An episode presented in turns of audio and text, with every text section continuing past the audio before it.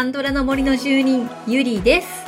カンドラの森は韓国ドラマについて知りたい聞きたい語りたいという皆さんのためのポッドキャストです。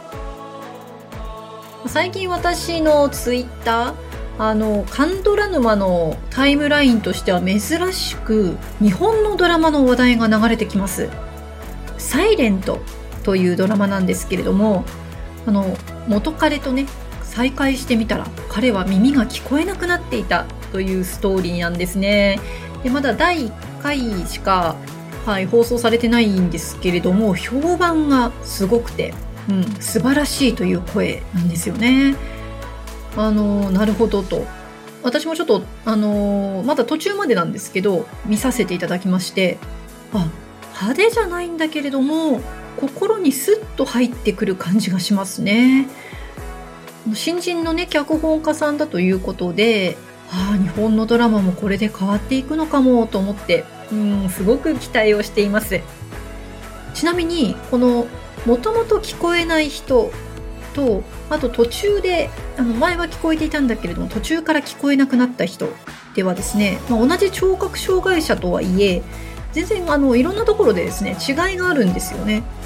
私あのちょっと前の会社であの後輩でいた社員にあの生まれた頃から聞こえない両親も聞こえないという、まあ、いわゆるデフファミリーというんですけども、まあ、そういった家庭で育った、うん、後輩くんがいてまあ、今回の「サイレントについてもですねいろいろ解説をしてくれてます。これがね面白いんですよね。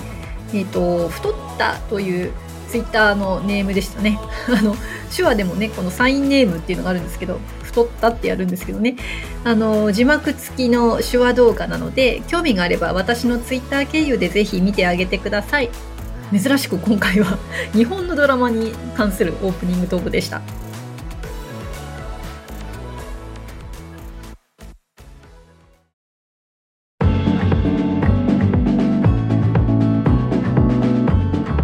はい、えー、それでは今回はウヨンウ弁護士は天才肌の特集の2回目となります。今日はですね、好きなキャラクター、それとあと好きなシーン、これを中心にですね、皆さん、あの、いろんなコメントをお寄せいただいておりますので、シェアしていきたいと思います。まずはキャラクターですね。どんなキャラクターが好かれているのかなということなんですけれども、まあ、今回もキャラクター人気投票というのをやってみました。そしたら今日は、えー、人気のある順にご紹介していきましょう。まず第1位。いやー、これが珍しいんですけど、私よくこのドラマでキャラクター投票するけど、もしかして初めてかな？えー、ウヨンウとイジュノの二人で仲良く同票1位でした。本当に同じでした。なので今日は、えー、この2人をセットで一緒にまずは紹介していきましょう。コメントをお読みします。えー、まずはアップルバナナさんから。ヨンウとジュノの運命的なつながりが最高。そしていつも相手を思いやる姿勢に心打たれます。はい、次はエミリンコさん。ウンビンちゃん、ブラームスはお好きですか？って初めて知った女優さん。この時は普通だったんで、レンボウヨンウでびっくりしました。同じ人とは思えない。カンテオ、イジュノさん。この方の包み込むような瞳がたまらない。はい、次はミホさん。ウヨンは表情が可愛い。イジュノは優しくて素敵。はい、えー、次はガネーシャさん。ウヨンウ、もう、可愛いでしょ。あの天才的な記憶力を私にもくれと思う。純粋なキャラがたまらん。イジュノ。あの包容力は誰が見てもニヤニヤでしょう。わけ隔てなく接する人柄も、ウヨンウを見守る姿も、とにかくいい人。はい、えー、次はリオンさん。えー、ウヨンウ。時々行動にハラハラする時がありますが、それでも全ての行動が可愛くて、とても癒されます。イジュノ。誰に対しても親切ですが、特にヨンウちゃんにはとても優しくて、そんな姿に惹かれます。はい、最後はうのやんさんのコメントです。選べないほど全員がいい。ウヨンを取り巻く人々が偏見なく彼女と接しているのが見ていて本当にいいなと思う。すべて揃ったモテ男イジュノがウヨンウに夢中で弱者をいたわるということではなく好きな人に尽くすというキャラクターを講演していたのが良かった。はい、ありがとうございます。いやーもうこの二人はね、本当に、うん、素敵な二人でした。あの、もう障害がね、あるとかないとか、どうでもよくて、どうでもよくなって二人を応援してましたね。本当に応援したくなる二人でした。ね、一番人気の二人。もう票、投票数まで仲良くと。仲良すぎ。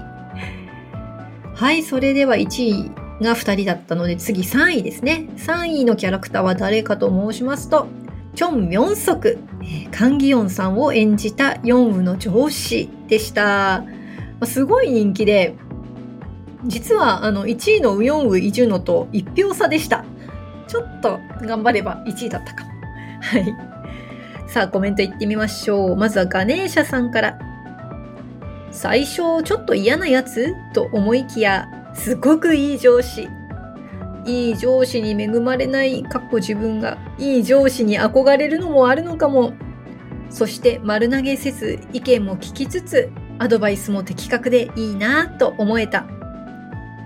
はい、ありがとうございます。そうね、最初はね、嫌なやつって思ったのは、あの、ヨンウが来てから、ハンバダの代表のところに文句言いに行ったんだよね。分かってます、障害者ですよって言いに行ったのよね。でも、そのヨンウが出した弁護士としての意見書が素晴らしいと分かった後は、もうちゃんと受け入れてね、この自分の間違いとか足りないところというのも隠さずにちゃんと認めるというのが、うん、潔くてね、そして優しくて素敵な上司ですね。はい、次はロブコさんのコメントです。チョン・ミョンソクを演じたカン・ギヨンさん。いろんなドラマで拝見しますが、この役は最高に素敵でした。あんな上司がいたらなぁと、羨ましくなりますね。いや、もうただただ、本当だねと同意するだけですね。本当にあんな上司欲しい。はい、えー、そうしましたら次は AJK48 さんです。役作りのためか？痩せられましたよね。自分もこんな上司になりたい。はい、ありがとうございます。AJK48 さんね、男性でいらっしゃるんですけど、あの、ちょっと他の方のコメントと違って、こんな上司に自分がなりたいっていう方ですね。うん。わかりますよ。こうね、やっぱり慕われる上司いいですし、なかなかこういう上司になるのって難しいんだろうなと思いながら私もちょっと、あの、きちんと参考にさせていただかなくてはと思っています。はい。そして、えー、最後は月田正也さんからのコメントです。成長を見守る理想の上司像なので、そしてこのドラマでカンギヨンの魅力にハマった人はぜひ18の瞬間もご覧になってください。皆さんお聞きになりましたでしょうか ?18 の瞬間ね。ちょっと聞いてみたいですね。ちょっと見てみたいですね。はい、ありがとうございます。はい、さあ次のキャラクター行ってみましょう。第4位ですね。第4位はトン・グラミ。チュ・ヒョニョンさんが演じましたヨンウの親友でした。さあ、コメントいってみましょう。まずはテドナさん。歌と踊りがうまい。うまかったですね。はい、そして次はキッピスさん。トングラミはウヨンウと交わらなそうなキャラなのにウヨンウに寄り添っている点。なんといっても二人のうートゥザヨントゥザウー。うまく言えない私ノリ、ノリ悪いね。うートゥザヨントゥザウーが大好き。振り付け、どんぐらみ役の方が作ったんですよね。はい、そうみたいですね。なんかあんなに あの、激しいものではなかったらしいと聞いていますけれども。はい、えー、次のコメントはニコさん。グラミとヨンウのお決まりの挨拶シーンは毎回笑顔になるので、うーん、そうですね。あのね、どんぐらみ、まあ、最初ね、その高校時代かな、ヨンウと、あの、初めて会った時は、まあ、そんなに仲いいというスタートではなかったですけれども、うん、もう今となってはね、本当に 仲良しで、なんというか、あの、デコボココンビというのか、面白いコンビですよね、この2人。はい、ということで、4位はトングラミでした。あの、順位がついてるのはここまでなんですけれども、あの、他のキャラクターにもね、コメントをいいてますので、ちょっと紹介していきましょう。まずは、ヨンウのお父さんですね。はい、エミリンコさんからいいております。ヨンウのお父さん、気象庁の人ではダメダメなお父さんだった。悪も善も演じられる俳優さん。はい、ありがとうございます。チョンベスさんね。ヨウのお父さん役でした。いいですよね。私、この俳優さん大好きなんですよ。なので、今回はね、悪役ではなくて、いいお父さんの役ということで、とても嬉しかったです。はい、えー、次はね、キッピスさんからいただいたコメントです。パングッポン。パングッポンは澄んだ目をしていて、心に突き刺さる子供の声の代弁者だった。クギョファンがぴったりハマり役で大好きになった。はい。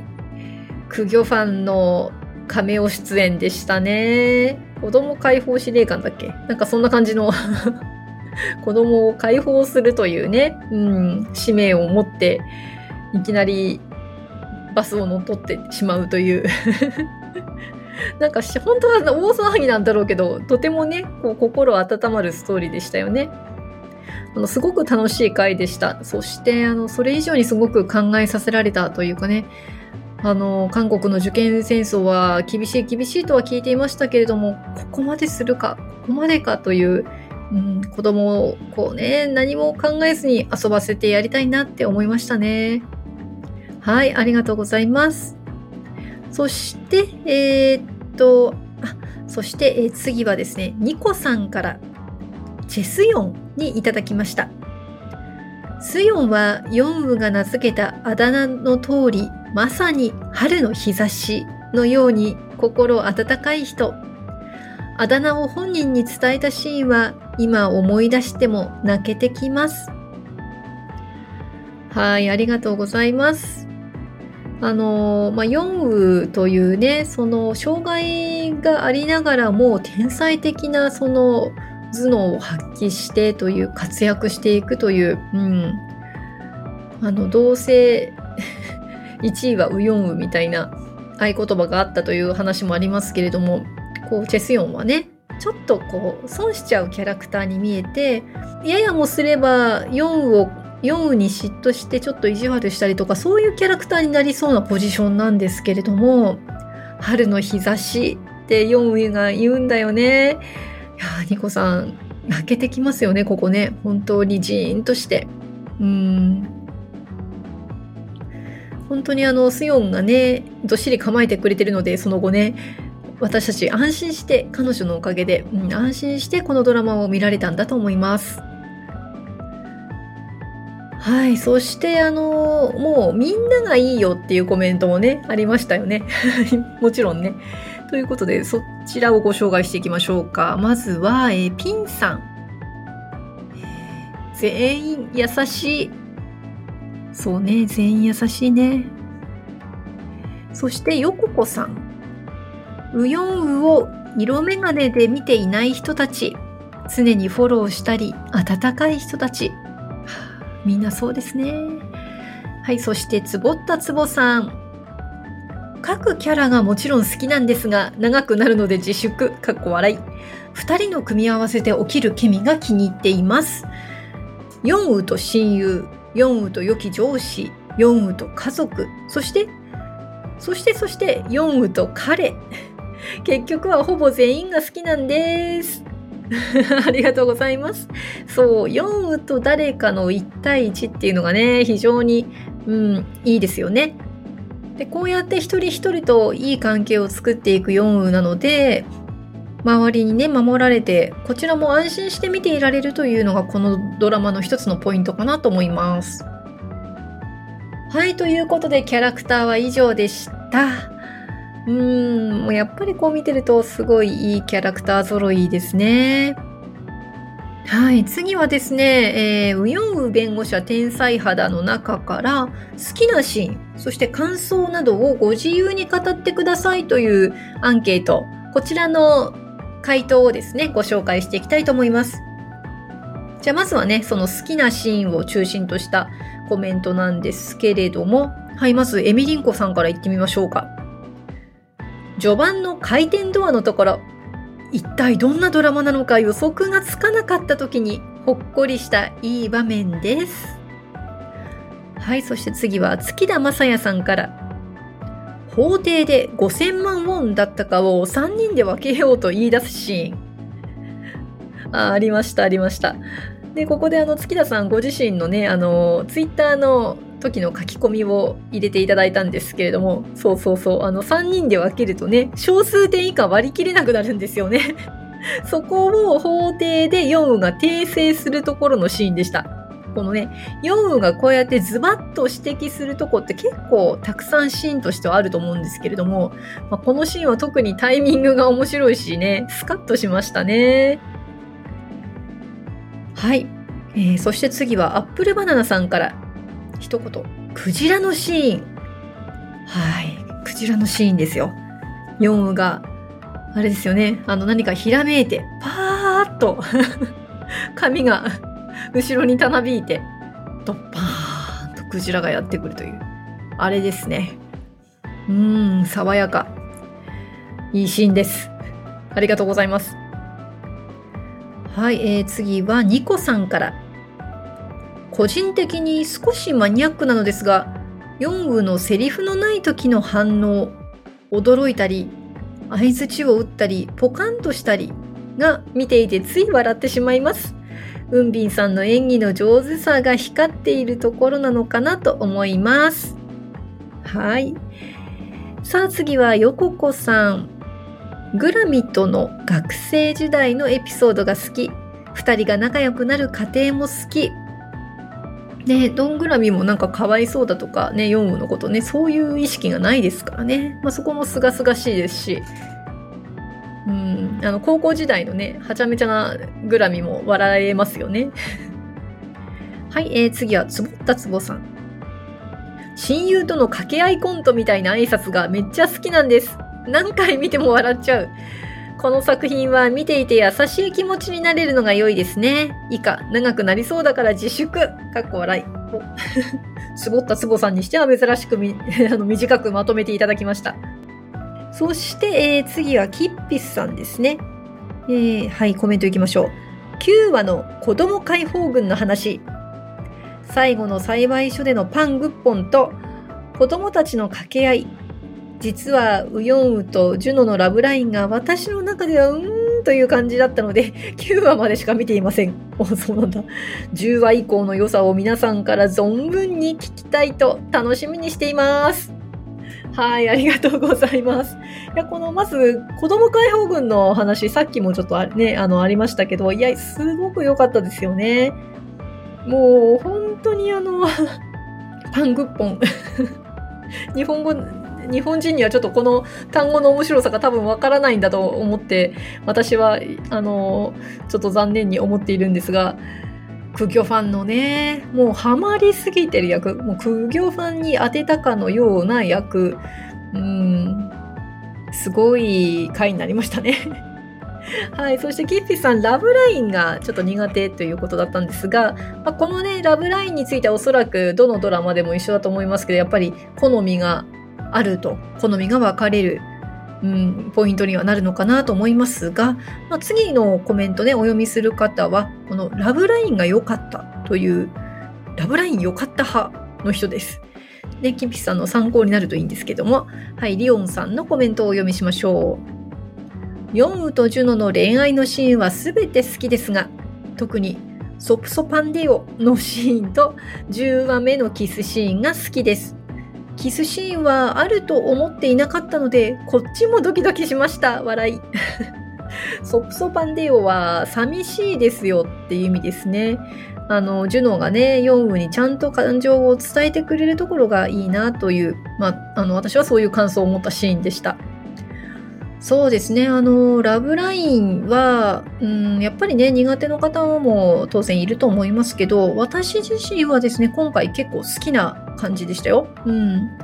この、ウヨンウはね、自閉症スペクトラムということで、なかなかこの相手の感情を、まあ、忖度とか想像とかができないんですよね。どうしても直接的になってしまう。なんだけど、まあ、そういった相手に、まあ、ジュノがどうやって、ね、気持ちを伝えていくのか。で、またどうやってヨンウの感情を引き出していくのか。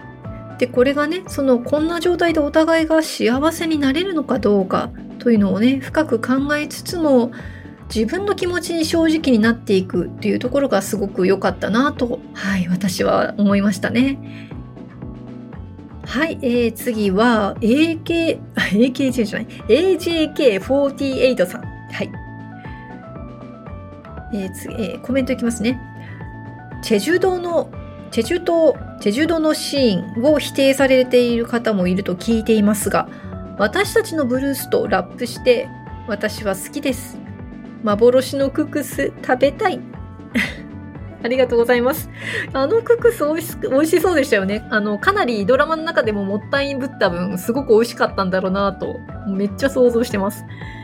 で、チェジュ島のシーンですね。確かにあの、リアタイしてる人からは、なんかちょっと、あの、テンポがとか、あの、ね、コメントが入ってるのは私も見たんですけど、いや私も結構チェジュ島は好きでしたね。これは一気見したからなのか、いやすごくあのいろんな問題あのお寺さんも面白かったですしうんあの視野が結構広がった回だな、うん、チェジュドはそんな感じがしましたね。うん、あのちょっとプライベートチックなところもあったりあのヨンウとジュノがすごく悩んだりとか本当に盛りだくさんでしたし私はチェジュド好きでしたよちょっと私もねブルース見てないんですけどねはいそしてもう一つチェジュドのシーンについてコメントをいただいています。えー、これはですね、テドナさん。トングラミが木魚のリズムで踊りが止まらなくなるところ。ありましたね。お寺でね、あの木魚のポンポンポンポンっていうので、この意外とこの、あの住職さんが踊るトングラミを見て、おおらかなのが面白かったですね。はい、そして、えー、次は、最終話の方にいただいたコメントを紹介していきましょうか。えまずはピンさん。最終話。車から出ていくウヨンウを見つめるイジュノの喜びをかみしめている顔が大好き。まあこれね、そうね、ちょっとね、コメントのしようがないんです。本当になんか胸がいっぱいになりますね。こういった、このシーンの一つ一つね。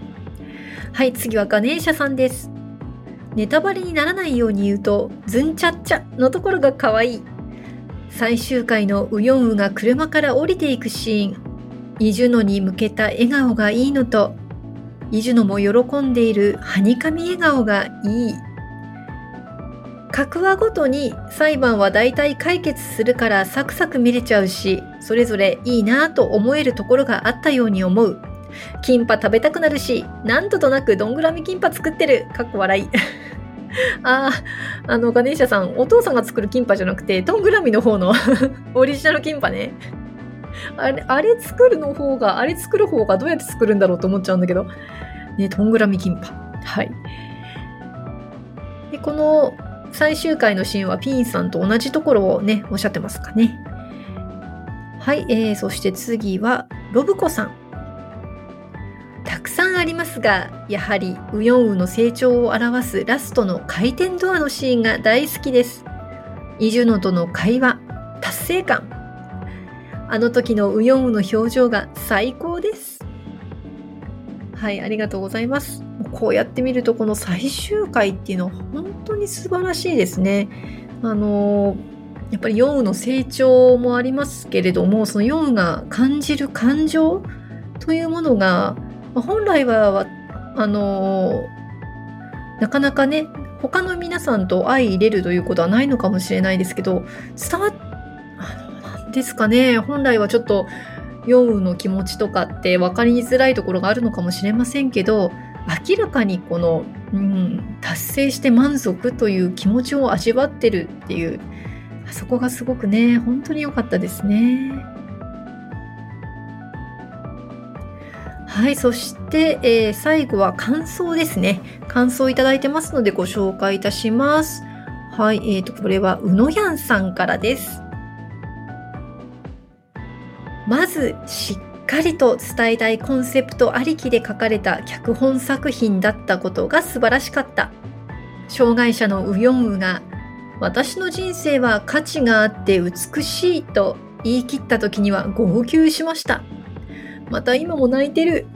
もちろんこのドラマは非現実的で理想郷を描いているけれど、こうなればどんなに素敵な社会になるかと思わせてくれたことに作者の意図はあったと思う。はい、うのやんさんありがとうございます。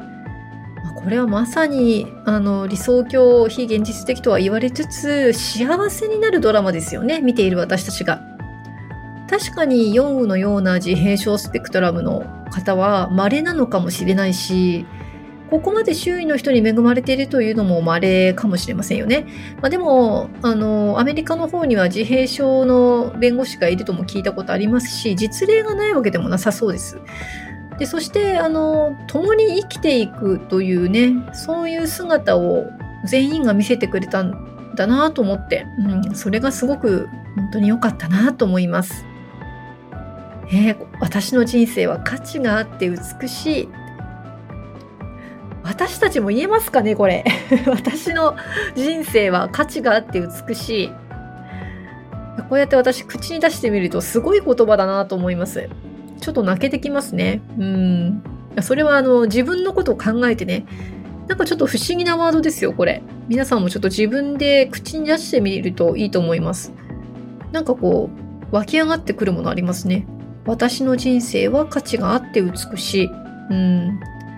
これをヨンウが言うということのこの奥深さとま、私たちが自分自身に対してこの、このね、言葉を投げかけた時に感じるもの。いやー、すごいセリフですね、ほんと。はい。まあ、こんなね、なんて言うんだろう、あのどうしてここまで面白いと思うのか、どうしてここまで心を揺さぶられるのか、なかなか、こう、解説が難しいんですけど、うん。いや、このね、ウヨンウ弁護士は天才肌。非常に素晴らしいドラマでございました。ちょっとこの要因をね、感じつつ、Spotify の Music プラストークバージョンでお聴きの方にはですね、この雰囲気のまま一曲お届けしたいと思います。Beyond My Dreams という曲なんですけれども、3拍子が軽快な曲でね、あの、回転ドアのズンチャッチャンを思い出させるんですよね。はい、それでは幸せな気分で聴いてください。Beyond My Dreams。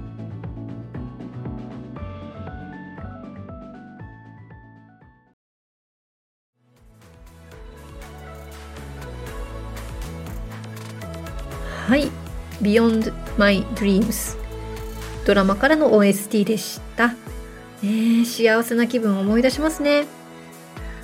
あのヨンウがねウェディングドレスを試着してジュノーが思わず見とれてしまうというシーンにもこれ流れてました。なんか魔法のような曲ですよね。でなんか歌詞歌詞の方をちょっと見てみますと「花ドゥルセ」ってちゃんと123って入っていてだから本当にこれ回転ドアのイメージで作られたのかなとも思っています。はい。ぜひ、Spotify で Music プラス特バージョンをお聴きください。プレミアム契約の方は最後まで、フリーの方は30秒までお聴きいただけます。はい。えー、そしたらですね、次回は、ウヨンウ弁護士は天才肌の多分ラストの回になると思います。えー、実はですね、えー、またこのドラマについてリスナーさんと対談をしておりまして、今回ね 結構面白いんですよ。自分で言うのもなんですが。すごい楽しくって。でもその楽しい雰囲気をね皆さんに味わっていただけたらなと思っておりますのでぜひぜひはいお楽しみにしていてください。番組のご感想もぜひお送りください。LINE 公式アカウントにご登録いただければ配信もアンケートの通知も逃さず受け取れます。感想もすぐに送れます。Twitter、Instagram、Facebook でご案内しておりますので、ぜひご登録をよろしくお願いいたします。それでは今日もお聴きいただきありがとうございました。また次回カンドラの森の奥深くでお会いいたしましょう